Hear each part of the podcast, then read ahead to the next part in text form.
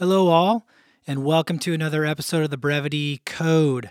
This episode today is a little bit unique in that um, I'm sharing my story, my personal story, and I'm taking a sort of introspective look and, and sharing my journey from the garage all the way up through the sale in uh, 2010.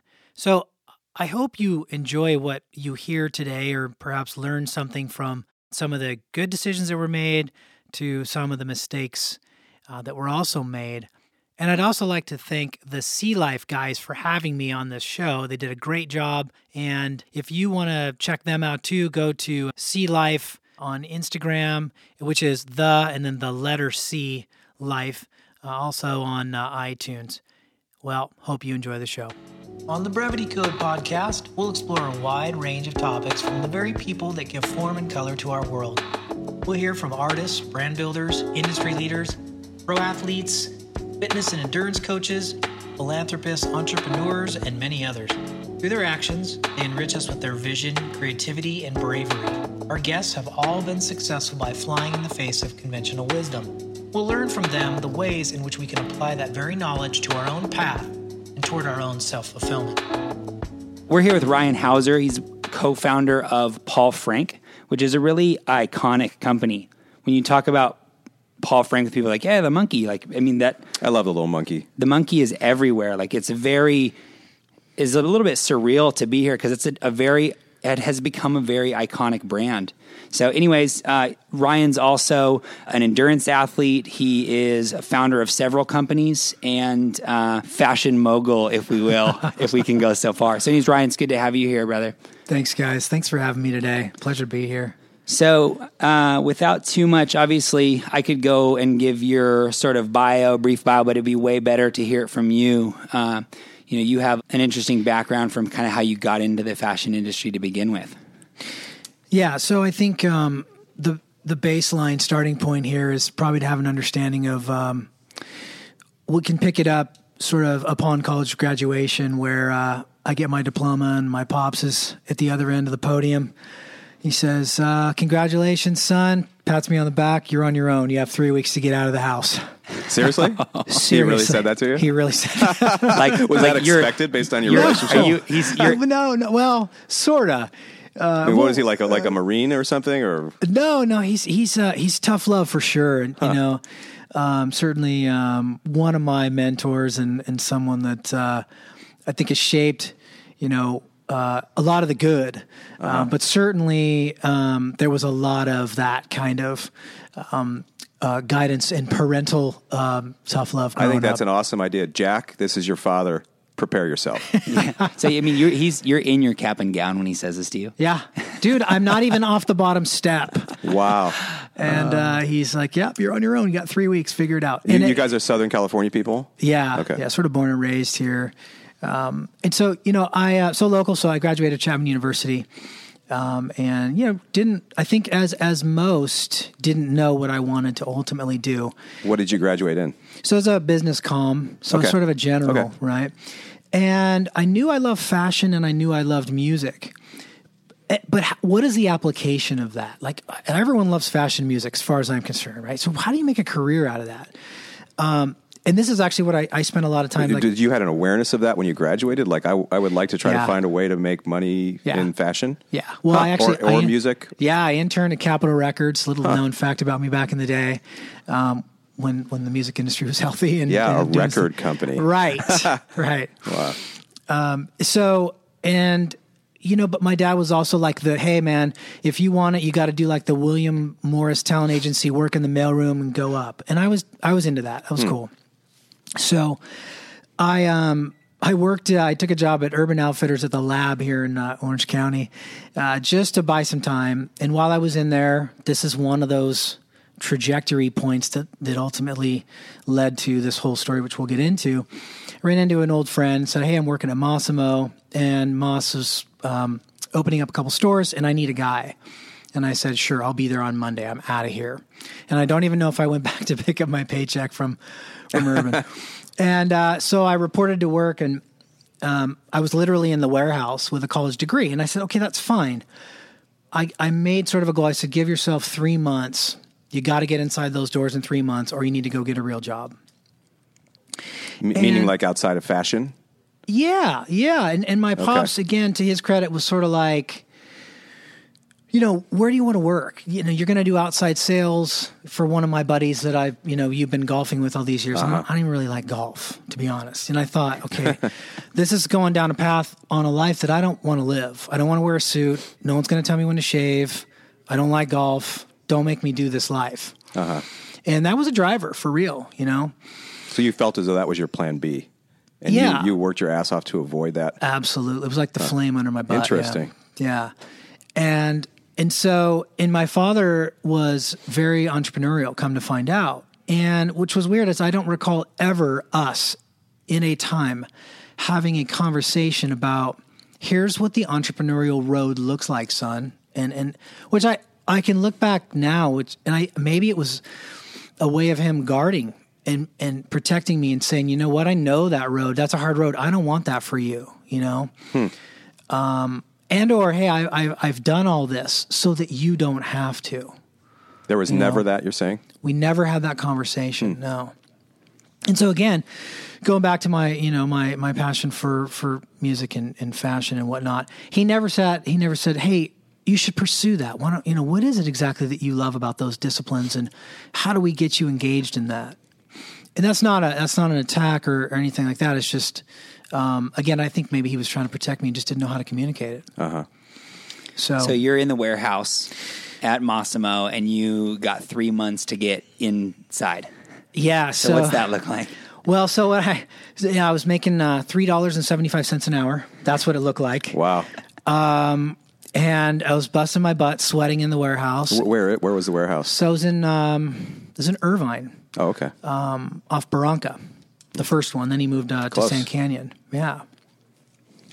So, um, well, the one thing I figured out was every day at ten o'clock there was a coffee truck that came out, and Moss, being a charismatic, you know, super warm and friendly. Well, that's being generous. Most of the time, um, he would come out and he would hang with the, his staff, and and so I would go to this coffee truck truck hoping to get noticed. And I was buying bagels and coffee that I couldn't even. It would cost me an hour's worth of work. saying, like ha- half half the day's work I to buy a ba- coffee and bagel. So, and I just would stand in the line and I'd, I'd turn around. Is he looking at me? Is he looking at me? And one day he called me over and he's like, Hey, kid, you know, what's your name? And uh, we started talking. He said, Well, what do you want to do for me? And I said, Well, I want to, I want to either be in your marketing department or, or on your design team. And then, okay, cool, whatever. Wait, was it, it was it normal to have people start in like a warehouse position eh, with hopes of moving into a, a position that's more fashion oriented? So he was a bit unorthodox, and I think to his credit. So I remember, like, on one of my first days, I met like his Southern California sales rep. Um, who's this guy's nickname was Fuzzy, and he's like this, this- yeah, a great dude, and was already making six figures. And I don't, I'm pretty sure that he didn't complete a formal education. And I remember thinking, like, what was I doing? Like this guy's clocking. I'm 21. I've been busting my butt. I'm starting at the bottom, and what? That doesn't seem right. uh, but so Moss was, you know, willing to take chances on guys and give people opportunities, uh, lots of rope, and see what happens. So uh, three months, I get the nod. Um, I, I move inside. I had a position for a brief period that was really not suited for me. I was a like a uh, some sort of inventory control manager, which was just me with spreadsheets is like the worst thing ever. And I was a total failure. And honestly, again, to their credit, they should have cut bait right there. Just you're done. You don't have it. And wrong seat. And they, you know, Moss said, "Hey, I'm I'm putting you in the marketing department." And I, I think Just randomly, he did that. well, he knew I wanted to be there, so he knew Oh, I was because of that conversation. yeah, but still, again, I, I wasn't I, I wasn't impressive in that first role, and uh, that's just the truth. So I get in the marketing department, and there's a brilliant marketing guy that's the marketing head. Um, photographic memory, going 100 miles an hour, slept like two hours a day. Um, so he was like my first real boss, and he was a maniac, and he was brilliant, and it was like the perfect. I loved everything about being at work and just soaking up everything the guy said, and and so I have him, and and I have Moss. Um, so so by the way, I'm doing a PR position just so, so they, they put me in charge of they called it men's public relations, and it was a very interesting time at the company as it was forming um, as my role was forming, uh, they began to groom to go public. So I was working with a press relation firm, an investor relations firm, an entertainment media marketing firm, um, and running the communication between the departments and running up th- ideas and things to Moss and to uh, the uh, marketing head. Insane. Like I just, I was the full Bud Fox Gordon Gekko thing, 21 years old with not power, but connection and access. Uh-huh. And so Moss goes public. And so Well, that's really an amazing time. it's oh, such an exciting time and everyone's young and there's a great energy in the office and one of the things too it's kind of funny on a on an office dynamics note that i always remember that was an influence later at paul frank was i remember you know he was hiring and they were shoving like three and four people in a cubicle at one time and you know there was this great energy and the communication was flowing and then when, once we go public and we moved into like a hundred thousand square foot office space and had a 200000 square foot uh, uh, warehouse and, and distribution facility, the energy left the room. And there was tons of space between the employees. There was no communication, and it just felt dead. So I always took that. I always liked that that that tightness and that. Hey, yeah, it's good to expand, and, and at some point, yeah, you need to grow your business, but there's that there's a grid there's a great creative juice and groove you get into, and you know you got to harness that, and and maybe don't push the expansion too quick. Uh-huh. So Moss goes public, and then you stick around a while, or So yeah, I'm there. Um, it's the heyday. I mean, we there's I'm skipping over a bunch of stuff, but he took me under his wing, and um, I was really grateful for the opportunity for him to really show me the ropes. And he, you know, he showed me, he gave me a taste of what true success was. And you know, he'd he'd come by my desk and say, "Hey, Rod, we're we're flying to New York for Fashion Week, and you know, we're going to get on the jet." And I mean, again, I'm like, "What?" okay, okay, yeah. And I get on and there's supermodels on the plane, and it's it's like I'm dreaming. And it, it, it's not that I necessarily n- like needed to have that later, but what it did show me was that with hard work, these are the things that can happen. So again, they, they were never my end game, you know. But but I certainly never really contemplated such things before. Um, and it was a great motivator later on for sure. and That so shifted you- your worldview quite a bit, basically, right? Absolutely. And you worked pretty closely with him. Like he was uh, like a, a mentor to you. I did. I mean, So it wasn't hard. like you were just an underling. Like you were you were pretty close to Moss. I mean, yes and no. I, I, I think certainly, you know, employee level, I was not even in a management position. So I think, you know, I had my role and I knew my role.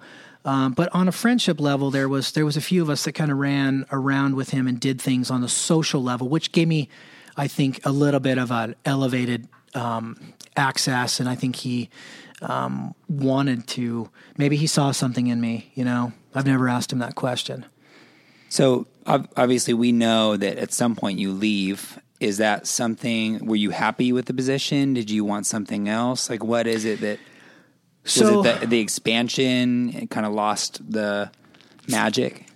So there was a lot happening. So Moss goes public, and you know, I think soon after, um, it, it kind of becomes the rise and fall, where his stock value after I don't know how many months or years starts to decline, and they're starting to have the layoff scenario happening. So again, now we're in this beautiful new building, but now people are getting laid off, and there's just kind of this negative vibe that's happening in, in there. And I actually felt like um, my days were numbered because I, I my, my job could be outsourced. It, it could go to an outside agency or it could get absorbed by someone there. And now, uh, in fairness to that comment, I had already the Paul Frank business and the roots of that business were already up and going. So um, the the jumping off point and really the sort of defining moment I think of my career and perhaps my life trajectory um, was we we had went to a trade show again. So I'm working the the front of the booth for Mossimo, who's got you know a 40 by 100, you know, and upstairs in a little humble 10 by 10 is John, Paul, and myself. Um, and so in between my breaks, uh, working the front of Moss, I'm, I'm sprinting across the trade show floor, up the escalator, down the hall to those guys out of breath. Hey, who do we see? I'm sending I'm sending all the Mossimo accounts there. You know, hey, I know after you see this, go check out my new little thing I'm doing up there. Probably not the most ethical thing, but, um, but uh, you know, only the top doors, only the top accounts I was sending up to. Gotcha. So, So- you you had a kind of already started the Paul Frank thing, and then but we're kind of moonlighting it until Yeah. a certain point, and then you're like, hey, this is where I want to go with it. Yeah, and, and I'll we'll, do the backstory on that part too. And I'll skip ahead, but just so you can get a sense of the jumping off at Mossimo was, um, we ended up we ended up doing really well at that that particular trade show. Um, so well, in fact, it gave me the confidence. And that very next week, um, I walked into Mossimo's office. I'd written him a really nice letter and said, "I'm leaving to go do what you did," you know, and gave him a hug and you know, I certainly was. It was a very emotional moment for me because here's someone that for last uh, close to four years had invested in me and shown me the way, and now I was kind of leaving the nest and kind of doing the thing, and I was scared to death.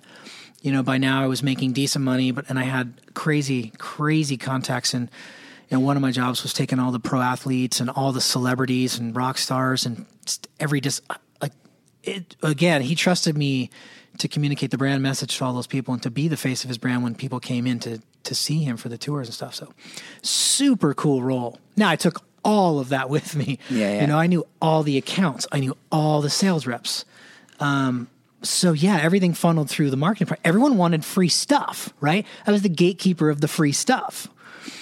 So anyway, I So- left and yeah. So, but so let's rewind a little bit because you meet, you meet Paul. That your your connection to Paul is kind of interesting.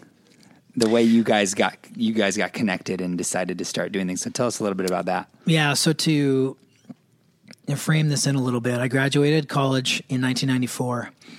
Um, I met Paul during the college years. I would take study breaks at downtown Huntington uh, on Main Street there before it was kind of all built up. And there was a newspaper stand there. And there was this very eccentric guy who worked at the newspaper stand. And um, I was in a thrift shopping back in the day and wearing vintage clothes, used clothing, basically. I couldn't really afford anything else, so I did my best.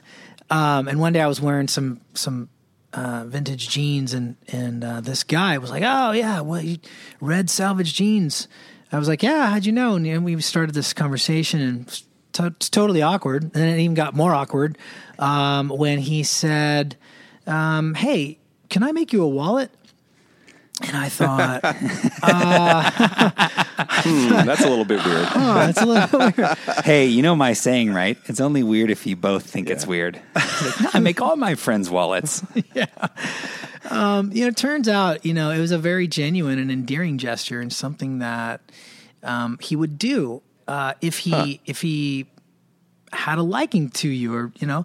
So I, he said, you know, so he comes back with this um, shoebox full of scrap vinyl and snaps and thread colors. He said, pick everything out, come back in a week, and I'll have it for you. And I said. Okay, I'm totally intrigued at this point. Like, what is this thing going to be? Is it a train wreck? Um, I, I don't know. So, um, I uh, I came back the next week, and um, sure enough, he's like, "Hey, hold on, I got your wallet." And comes back, and he hands me this wallet, and it's good. It's a little rough, but it's it's also it's well done. Like the stitching, the detail on the on the on the stitching was very well done, and I just was sort of taken aback by the idea of like, who knows how to sew? Like, who, I don't know anyone knows how to sew, and who takes the time to make someone a wallet of their own time? And then I went to pay him, and he said, "Oh no, no, I made this for you because you're my friend." And I thought, wow, it just was one of those moments, and uh, from then on, I I was always like, I I need to kind of just stick around this guy and just see what happens because that was a freaky thing. And we started to have coffee more and more. And so now now as we're forwarding, I'm working at Mossimo during this time. I've graduated, and now I'm working at Mossimo. And Paul and I are meeting. We're having coffee, and he starts to show me more and more things. And he's starting to make things around t- and selling them around town. Um, one offs, literally just one purse, one backpack, one wallet, one guitar strap for this band. And we're having coffee one day, and he pulls this particular purse out, and it's it's fantastic. And he's like, "What do you think?" And I'm like, "Well, I, I mean, I don't know. It's a purse." How did, yeah, how did you know that that was a fantastic purse at that particular point in time? Um, because it showed knowledge of pattern. Like he, he it's, it was three Cause, dimensional. yeah, because you're and you're in the fashion industry at this point, Yeah. right? So you're you Yeah. have a, you're starting to to Yeah. cultivate an eye for Yeah. this sort of thing. And how, how long were you in the fashion industry at this particular point? only maybe like a year, year and a half. Okay. Um, so not not very long, uh, but long enough to see some things and hear some things. And, and uh, he said, "Oh, I made it for my girlfriend to match her dress," and I thought that's so cool. And we just had the light light bulb moment. I just I turned to him and just said, "You know, we should start a company. Like, I, we should just we need to do something together. Let's start a company." I don't know what that means. I'm working at this massive company that's on fire. I'd have no ability to get it anywhere. Like, how do you do that? I don't know. I'm just a guy in marketing, you know. But I just turned to him and said, "Let's figure it out. Let's move your stuff into my." I so now I'm living. I, I graduated. I was living at uh, downtown Huntington, 15th and Orange.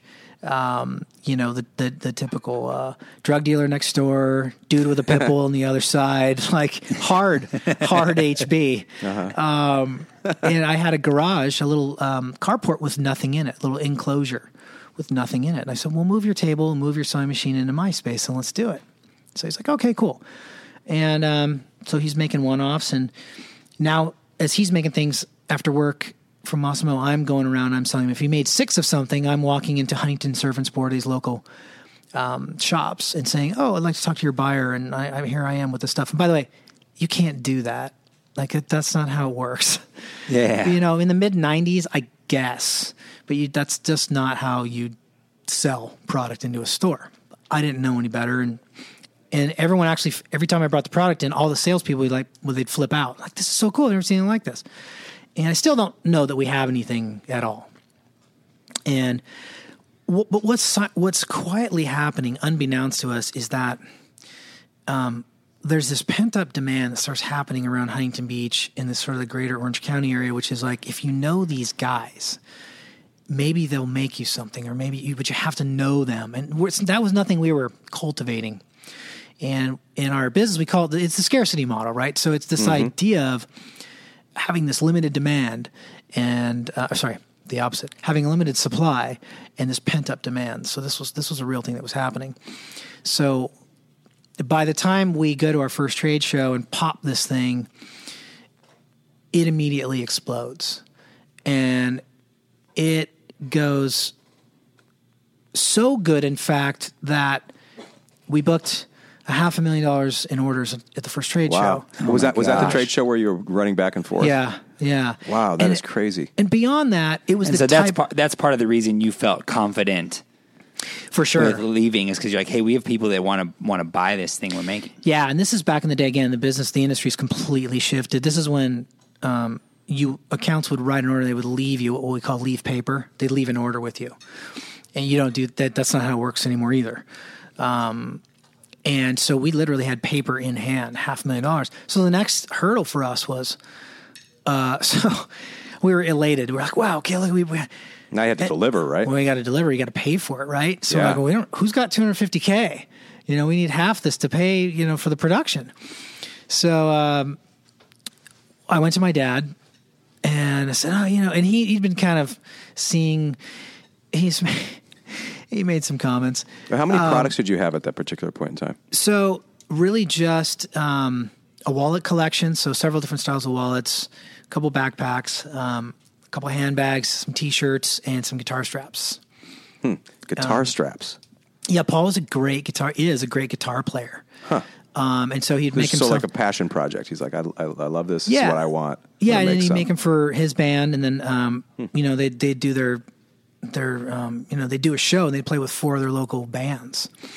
Um, so yeah, he was super into the music scene, which was great too, because you know you got those guys out there rocking our straps on stage, and people are like, well, you know, totally unique. Um, so I went to you know my dad to see if he'd help finance it, and you know he's like, um, well, first of all, you have a job, and you have a great job, and I think that you know you might want to consider staying there. You know, we don't. You know, you're you're you're going from Mossimo to a guy who made you a wallet that works at a newspaper stand. And I was like, and he said it a lot more colorful than that.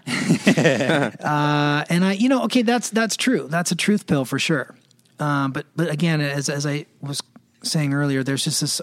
There was a drive, and something in me that knew this was the right lane for me to be in. And um, and I wanted to do it, and so I jumped at that point. And um, as to how we were going to pay for it, there was a Japanese businessman who was standing outside of our booth for three days witnessing this craziness happening. And he came up to us afterwards and he said, Here's my card. I, I want to distribute your product in Japan. Uh, in addition to that, if you guys ever need anything, let me know. And a lot, there's a lot of glad, glad handling that happens at trade shows. And hey, call me, I'll hook you up. And this, and it's a lot of BS and fluff. And so, as we're going through the orders, uh, you know, John says to me, "Hey, um, we should call that guy from Japan and ask him for money. We'll give him part of the company, and we'll, you know, we'll, we'll see if we'll see if he bites."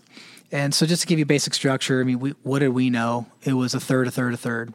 So the the dynamic was myself kind of doing the marketing and sales and sort of general outreach and having the most business knowledge at the time Paul doing pure creative, and John was the business piece, um, finance. He came from a finance background. It was um, very entrepreneurial um, and, and, and, good with the numbers and, and, and whatnot. Um, and he was sitting with Paul and I early on. He was a friend of mine, and he was making some suggestions that um, I found really beneficial and things I, I wasn't thinking about. until pretty soon, you know, he's sitting at that table with us as this thing's growing. And by the time we get to the trade show, he's already on board as a third partner. So we called the guy from Japan, and um, sure enough, uh, he's he's a great guy, and we're friends to this day. Um, and says, "Yeah, I'll, you know, I'm in. I'll wire you the two hundred fifty thousand. And I just, again, those things don't happen. No contract literally wired it the next day, and we agreed on a percentage. He just wired the money. He just wired. There's no operating agreement. There's handshake. We gave him 17 percent of the company. Wow. How did you guys? But hold on. How, how did you guys? Det- where did, was, how arbitrary was se- like? Because you guys are all kids, right? Yeah. Well, and you guys, how yeah. did you guys come up with seventeen So diluted each of you equally, or Yeah, exactly. So Okay. we're yeah, dude. I don't think the word valuation. Can, like, what, I don't even know what that meant. So Seventeen sounds good. yeah, 250,000 should equate to about seven by my calculations. right.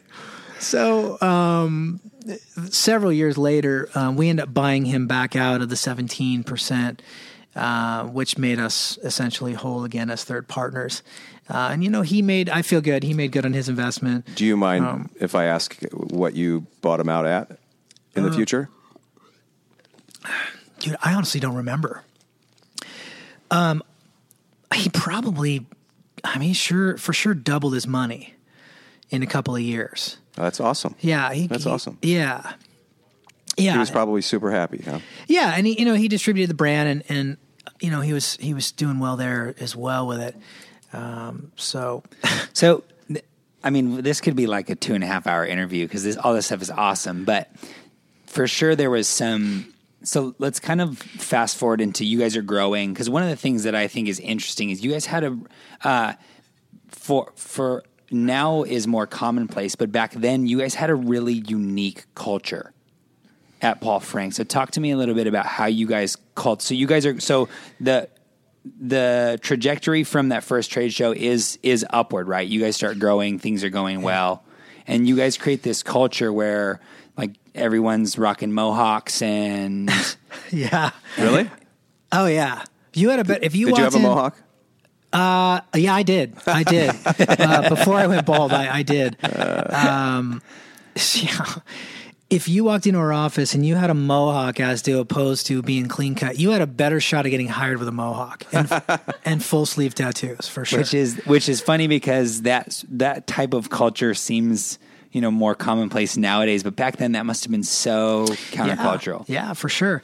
So Now, now is yeah. this now? Uh, Paul sounds like a pretty eccentric guy. Yeah. and you know you were really into fashion and mu- the music scene and all this. So was the culture kind of just an outflowing of your interests, or how did you guys cultivate that? Was it was it intentional?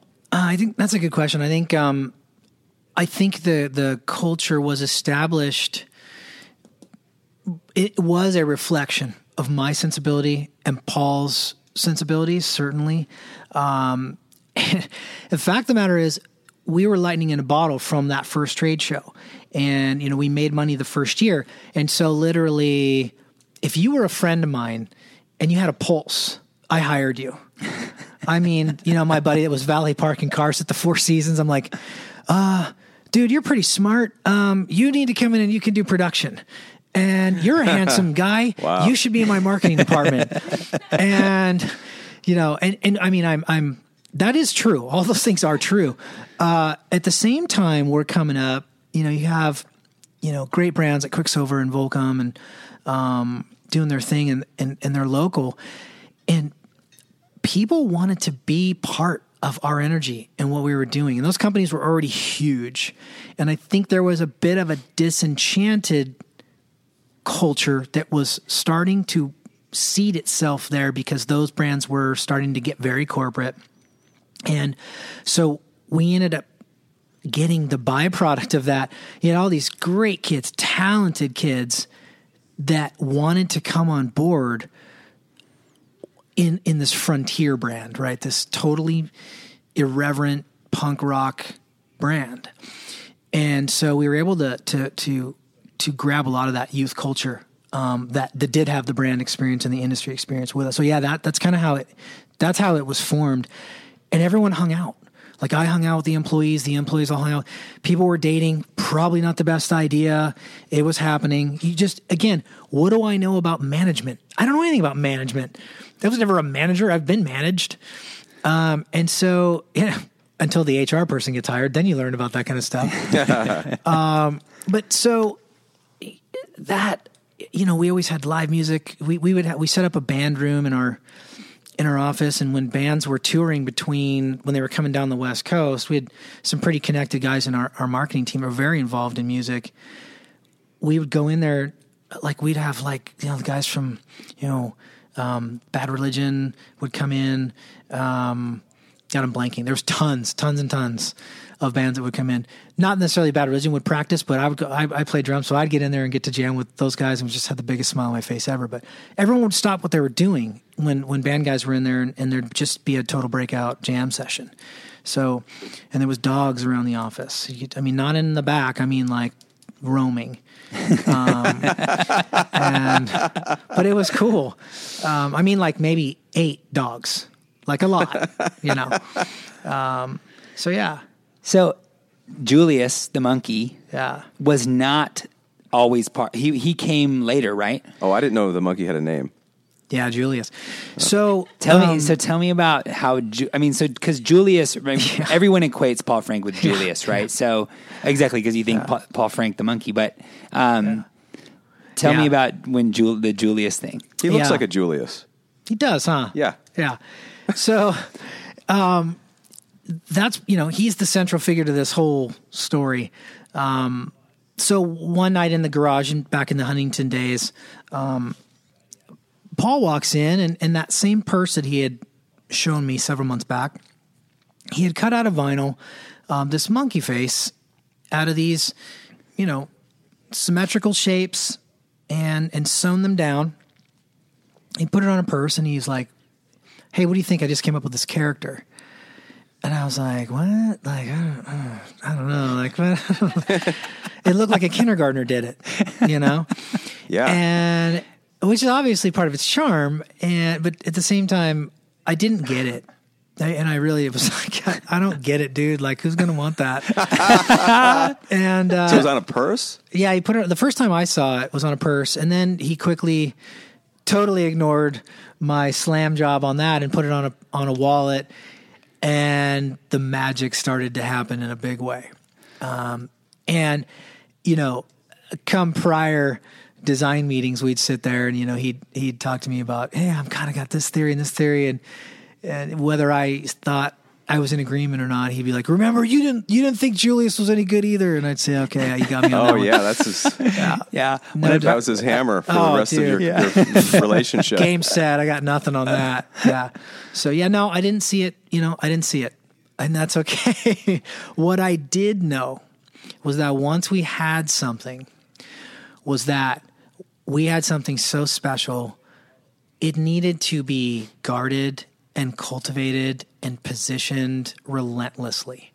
And so I think if there's any contribution I had to the success of Julius, it was we didn't allow a lot of access. So I spent more time saying no than I said yes. And so I think the end result of a perfectly drawn character on Paul's behalf and me guarding this thing and cultivating this thing and, and how we positioned it uh, from a marketing standpoint and the bands we put it on, the people that were wearing it, and the people that were associated with the brand is what, what led to the longevity of the brand and created the cachet for the long term play, which allowed us to go into several product extensions and really kind of get the name out there. So, So let's fast forward a little bit because before the point, because uh, you eventually got acquired by acquired by Saban Brands, right? Saban Yeah, Brands, Saban, Saban yeah. Brands, Yeah. which is the the, the Haim Saban is the guy who owns Power Rangers.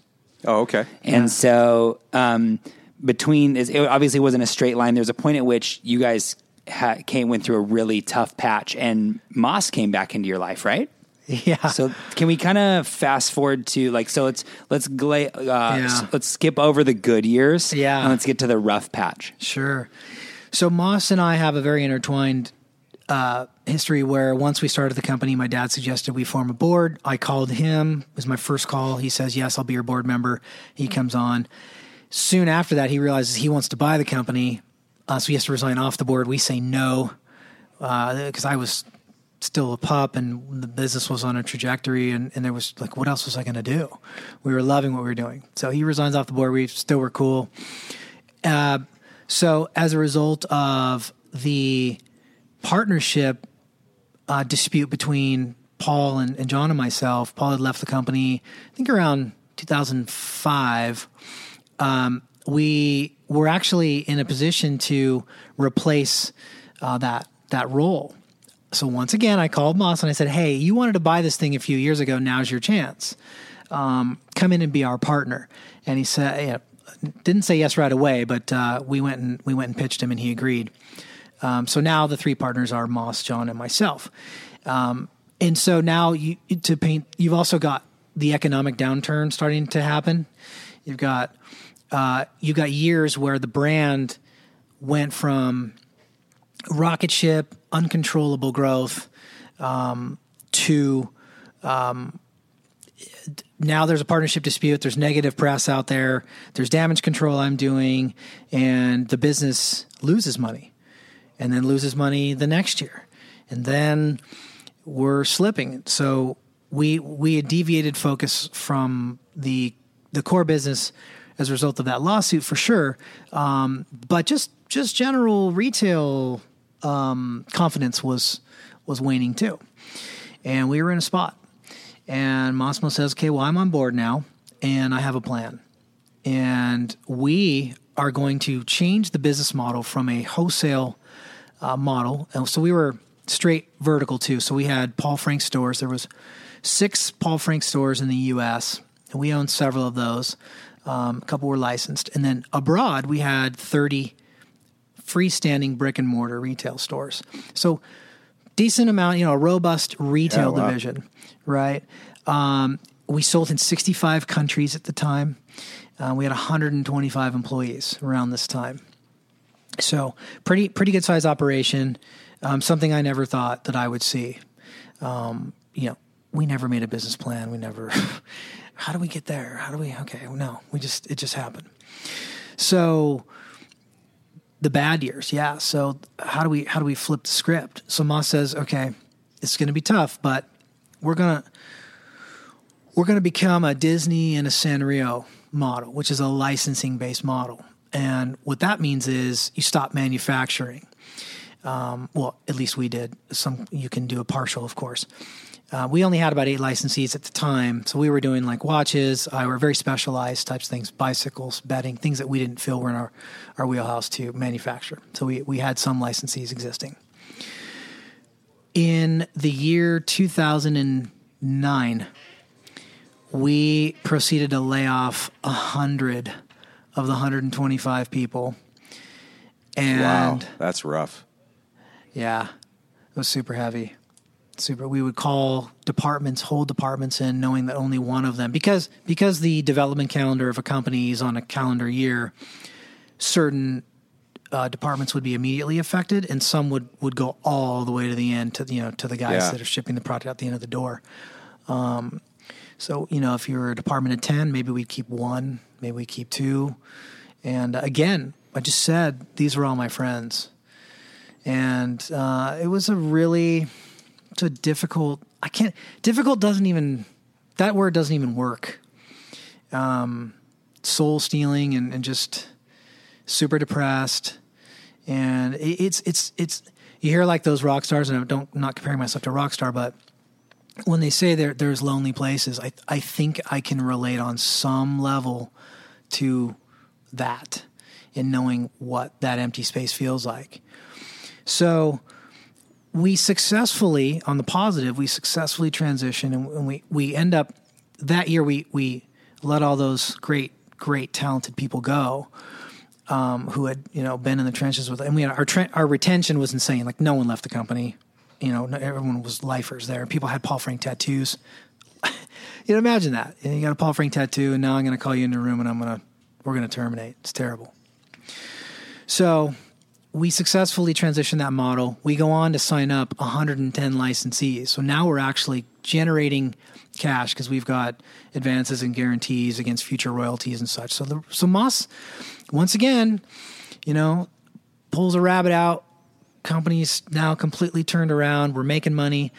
We had now opened up the the closely guarded brand and we now went mass. So we're selling Target, Penney's, Kohl's, Sears.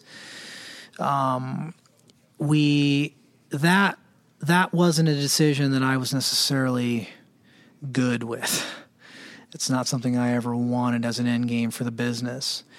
Um, I always felt like when I handed someone my business card, I wanted it to mean something. I wanted to look down at that and go, "Huh, wow, that's." you. Okay. And now I felt like maybe the brand became something else.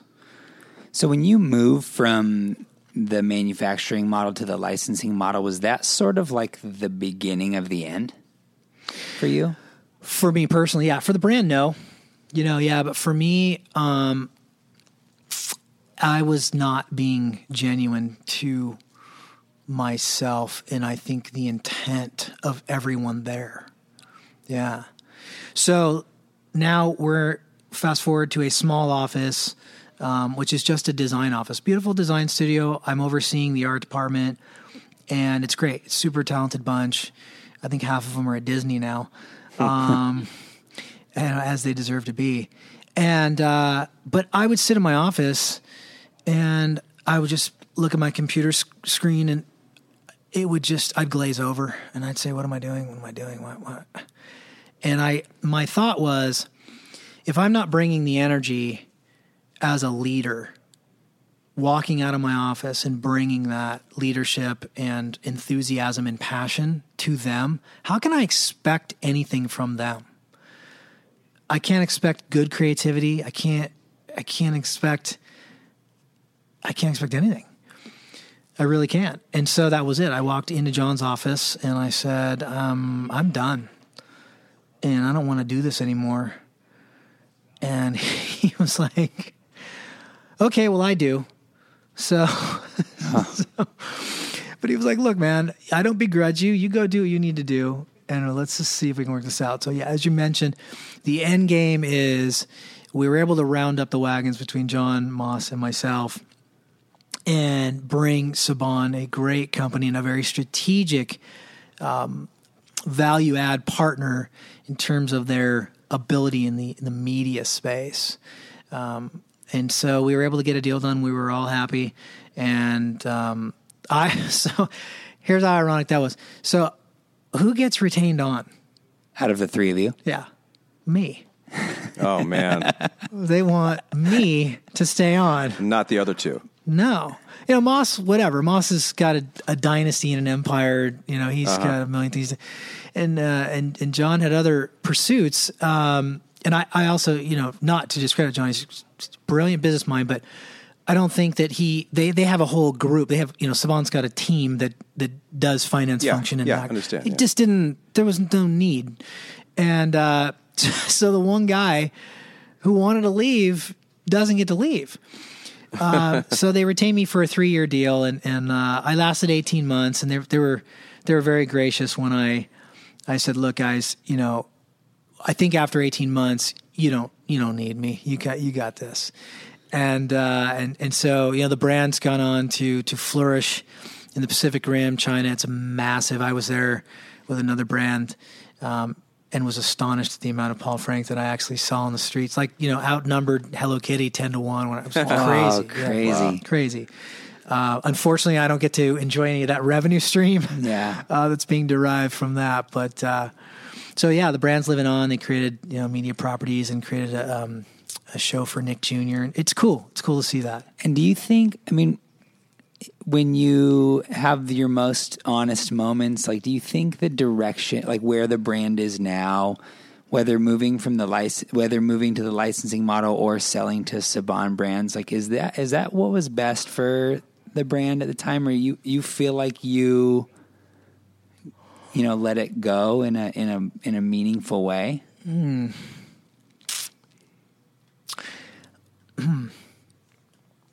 I think the brand was going to be successful regardless of my participation in it. It was so far beyond, you know, me trying to push and pull the brand in, in directions. Um, and the reach was so great. I, I so I, I don't. I, I think it would have, you know, yeah. Look from an ego perspective, nah, man, it would have been nothing without me, right? No, I think, um, I think it would. It, it as it continues to go on this long journey. Um, would I like to see things return to a little different place with some of the aspects of the brand? Yeah, I would, and I think I could help them get it there, but. You know, that's not my fight right now. Fair enough. Well, it's awesome. what a cool story, and what a I mean, Paul Frank's such an iconic brand. You know, it's just a logo that's recognized all over. It's super cool. Um, what are you up to now? So certainly, um, my favorite thing to talk about is my podcast. It's called Brevity Code. Um, I it's a it's a it's a selfish play for me. It's uh it's I get to have fun talks and learn from um, people that that interest me greatly. So um, these are entrepreneurs, these are philanthropists, um, athletes, coaches at all different levels. And so, really, just sort of taking all the things that, that really get me out of bed in the morning. Well, the coffee guy, Ed, Ed um, uh, from Common Room Roasters, you know, great guy, um, and I love coffee. So yeah, let's have him on the show. So that's that's that's as much as I you know am thinking about who's going to be on my show. It could be com- it's it's random in, in that sense, but in the spectrum of my interests, it, it makes perfect sense. Yeah. So doing that and got um, a few brands uh, that that um, I'm sort of currently in an advisory role. They're super fun. Um, two of them are tech apps, um, uh, mobile ecom platforms. One's a real estate play. Um, one's like a curated shopping, social media news feed, um, crypto play. It's it's really interesting, um, and uh, it, it's that's a fun one. Uh, and the third one is a brewery. I love beer. I get to, the other day there was like a meeting. I got to taste twelve beers. That's what I did. Like for my that's- day. that's work for the so, day. yeah, Yeah. Hard, hard day of the office. yeah. Awesome. So, So- you're working on the podcast, the Brevity Code, um, and then advising some of these companies. Yeah, well. yeah. All right. Um, in all seriousness, I could have done this for like three hours. Just so much cool stuff. I have, uh, I have, you know, gotten to talk to you, you know, previously about other stuff, and there's so many cool stories that come up over this. Um, but we want to transition to what we call the muzzle load round. Okay. Uh, it's sort of it's sort of rapid fire, but not that fast. You know, we just kind of it's like a medium fire. You know, like we're gonna ask a question and then give you time to answer. You know, kind All of right. muzzle load around. Right. So, um, what have you accomplished accomplished in your business you're most proud of? I think that I was able to, well, myself and my partners, that we were able to cultivate a business um, where families were able to flourish. People that came to work with us were able to buy homes and start their lives and have children. So I'm very, as, as a father of three, looking back at that, I think that's really cool. Yeah. Uh, if you could go back in time, what would you tell the younger version of yourself? Oh man, the younger version of myself did it right, man. I'll tell you that. um, I didn't leave a lot on the table, dude. Uh, but I'll tell you this. Um, here's the crazy thing: that success was fleeting, and so I think on the daily, I was very head down, focused on a lot of times short term objectives, and not picking my head up and looking around at all of the things that we were accomplishing as a company together. And then all of a sudden, you wake up and it's gone. It's gone. So So meaning you didn't appreciate it enough at the time? Is I- that yeah, the, yeah. the, the actual process of it because you were too focused on accomplishing? I think in, when you're in it, you think this thing's going to go on forever, and then life happens and things things change, and Hmm. and it and it and it's pixie dust, man, and it goes away. Hmm. Yeah, Crazy. So you look back on this and think like it was it just happened like that. yeah. Crazy. What are you reading to, listening to, or subscribed to currently for personal or professional development? Yeah, kind of random. So um, I vacillate between books, audiobooks, podcasts, and taking people to lunch that are in my phone. And I'll explain that in a second. Yes. Taking people to again. lunch, what? Taking people to lunch that are in my phone, like Oh. my, my contacts Your list. So um, I'm I listen. I get my education from Joe Rogan. Um, I listen to Joe Rogan every single day, and I think he's fantastic, and he's doing a lot to push a lot of awareness out there on a lot of different topics. Um, I Ryan Holiday is great. He writes great books. Um, he also has a thing called the Daily Stoic, and it comes in my email every morning, and it's my little reset when I'm having a cup of coffee. Um, and he's a big Daily Stoic. Daily Huh. Stoic. He's a big philo- um, philosophy guy, and he believes. Um, he doesn't believe. He he subscribes to the method of the Stoic philosophers, Uh-huh. and um, it's a really great um, palate cleanse to start your day. So check that out. Have you read anything about Stoic philosophers prior to listening to the Daily Stoic? Yeah, I mean, I'm I I I try. There's Seneca, Marcus Aurelius, um, and I will go back and, and refer Seneca's. I think it's called The Shortness of Life, um, and then Marcus Aurelius uh, is called Meditations, and it was um, notes he wrote to himself that were never meant to be published, and they're fantastic, and it's it's um I don't know. It's it's great stuff, and uh, I defer to the expert. I'd go to Ryan Holiday for better clarity on on those things. But they talk about things like, um, you know, sort of the man who takes um, the the view of you know fretting about every day lives a short life. It's essentially what it is. So, and then you said it's like, is that like an email newsletter? Like Yeah. get that? Okay. Yeah, the Daily Stoic. Um, I just finished uh, Scott Galloway's The Four, which is uh, the book about Facebook, Google, Apple, and uh, um, what am I leaving out? Amazon. Jesus. Yeah. Great. Crazy. Will scare you, and at the same time, you'll want to buy stock.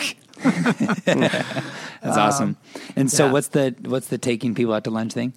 Oh yeah, so I, you know, we go through our lives and we meet people. Oh yeah, yeah, you're cool, great, it's cool, and you're on to the next. And I, I just, I'll go back through and I'll look at my contacts and I'll say, wow, that's a really inspiring man or woman. And again, it could be an entrepreneur I respect, or um, it could be a thought leader, whatever those things are. And I'll literally just text them or call them and say, "Hey, we haven't connected in two years. I'd love to just get together with you and and have a little face to face." And they're you know sometimes they're they're friends and it's cool. Sometimes it's like, what is this about? And I'm like, no, no, I don't have an agenda. I just I just respect you and I just want to hear your story. I just want to hear your story. How did you get to where you are? And it's just a cool. I feel like we all have that. Like we all have people in our phone we want to talk to more. Or people that um, they may have said something one time in passing and you never have forgotten it. Yeah. You know? It's like the uh, reminds me of the book by Keith Ferrazzi, Never Eat Alone. You heard that? Read that book? It's, No. it's all about that. Like just a- any meal is like an opportunity to Yeah. connect and to learn and to grow and, and meet people. So that's cool. Yeah. Um, last one. Uh, what habits, routines do you have that you, you use to stay on top of your game? Yeah. So, um, a couple things. I try to meditate. Um, I'm super bad at it. Um, I try to. You're practice- bad at doing it. Like you're bad at the the act of meditating, or you're bad at incorporating it into your routine. all the above. I'm bad. um, so no, I, I really do try to um, have a, a a more of a disciplined day. Starting off, waking up, reading a bit. Um, and then trying to meditate, but again, I also have three little kids, and sometimes that just doesn't happen. Or and a dog now, it is not the. It just doesn't. Is it one of the eight that used to roam? No, the warehouse? my little guy passed away. We Oh, have a sorry. Yeah, it's okay. Uh, So- what what type of meditation are you talking about? Mi- mindfulness, Okay. meditation. Um, and uh, so that's how I. That's if I if this is the perfect day, it's waking up, reading a bit, doing a bit of uh, meditation, um, having my coffee before the house wakes up, um, and certainly I don't let a day go by without some sort of physical fitness. Um, and then it's I really try to practice um, keeping all my buckets balanced. So family, friends, selfish goals, um, spouse, they all need equal equal footing, in my opinion, equal attention. Um, and then lastly, I do this thing I call the everything list. And I'm 45 now and I'm a bit more forgetful than I was. So literally, I have an ongoing email that I write to myself once a week and I send it and then I forward it again and again and again. And in it, it could be vision. So it could be something as simple as here's my housekeeping things I need to do this week. Fix that window, tighten that screw down, right? Those are those little things.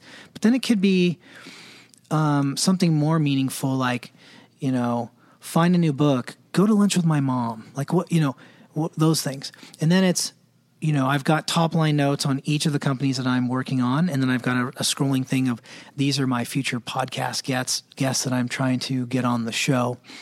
Um, and so it's this rolling. It's not. I don't. Um, it's a blurb. It's maybe a couple of words.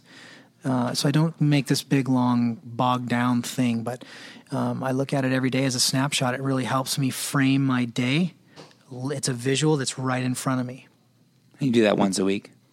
I write in it every day. Oh, you write in it every yeah, day? I, I send it to myself once a week. Oh, gotcha. So you like keep a draft in your inbox, exactly. and It's just- then and then you send it once a week. Yeah. Cool. Awesome. Yeah. The everything list. Cool. Yeah. Ryan, this is awesome. Thanks for taking the time. Thank to you share so more about much your for joining us in the Love Sacks. Yeah, the love sacks Yeah. were hanging out. Um, for everyone listening, uh, check out the brevity code. Very, very cool because of the diversity. I listen to the brevity code. Very diverse set of guests. So the odds of finding something or someone that you latch on to like the one that you did with the lady from Skip One, Yeah. awesome. Yeah. You know, like I said, coffee, athletes, the whole thing. So check out the brevity code. Um, and yeah, thanks. This is awesome. Guys, thanks for having me. This was super fun.